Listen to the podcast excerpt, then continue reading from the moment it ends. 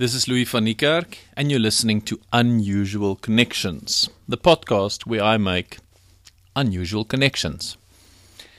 Risk is something that I find to be very poorly understood by people in general.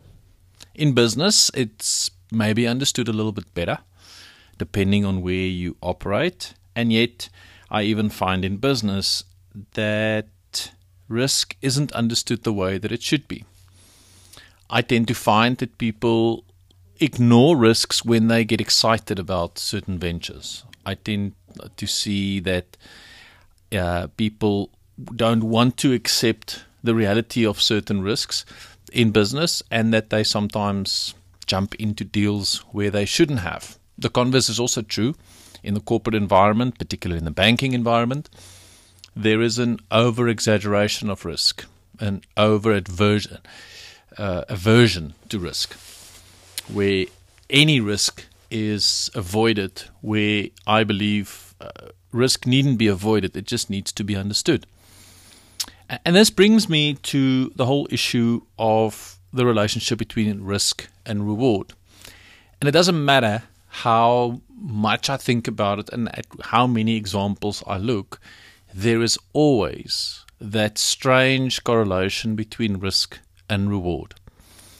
Uh, you can look at an adrenaline junkie who jumps off a cliff without anything but a parachute and somehow deploys the parachute and lands safely at the bottom. There is massive, massive risk in that venture.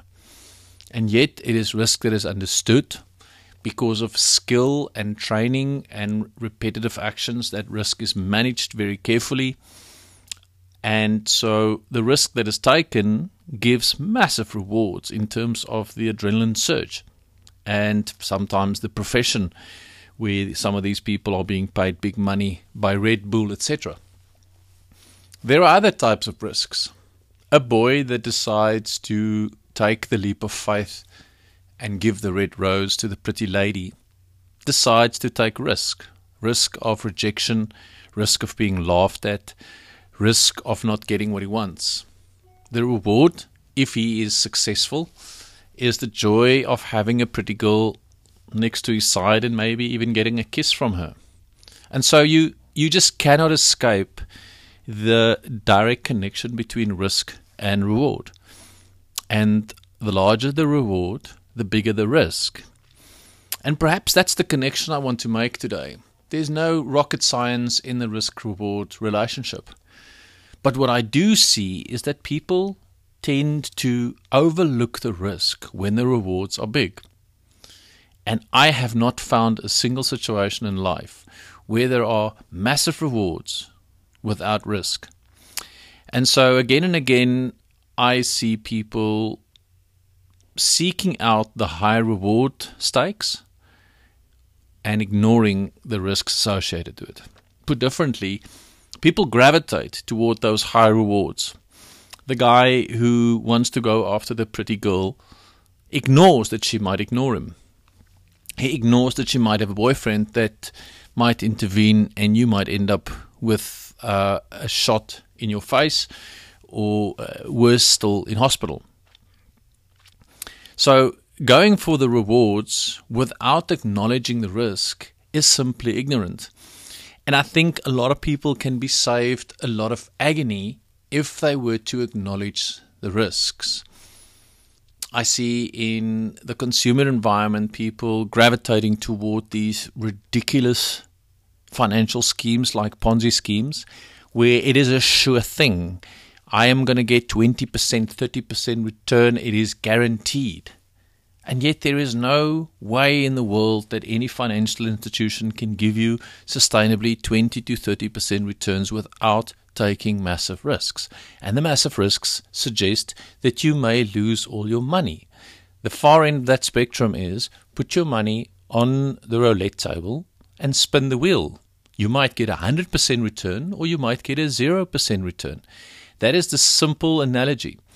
So if you go into high return ventures like 30% returns, you have to understand that there is risk. And if you don't know what the risks are or it's not being explained to you, it doesn't mean that it doesn't exist.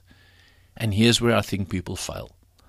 When people cannot articulate the risks, or they ignore the risks, or being being told that there are no risks, they somehow believe that you can get reward without the risks. And there is no such thing.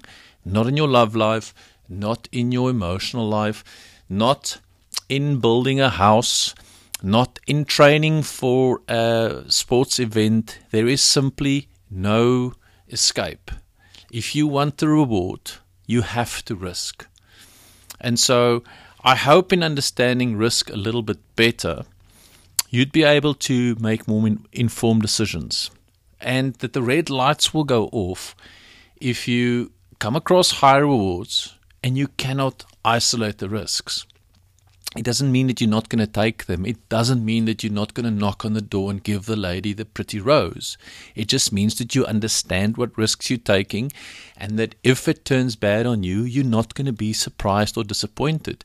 You're simply going to accept that that was a risk that you took and that it didn't pay off in this occasion because another time it might. There's a 70% chance maybe that she'll accept your rose and a 30% chance of her rejecting it. Don't cry if she rejects it because you had a 30% chance. And smile if she does accept it. And that's how you should look at risk. Know what are the odds of your best case playing out and know what are the odds of your worst case playing out and accept whichever way it goes and do your best to make the best case play out. Until such time that we speak again, this is Louis van Niekerk and I make unusual connections.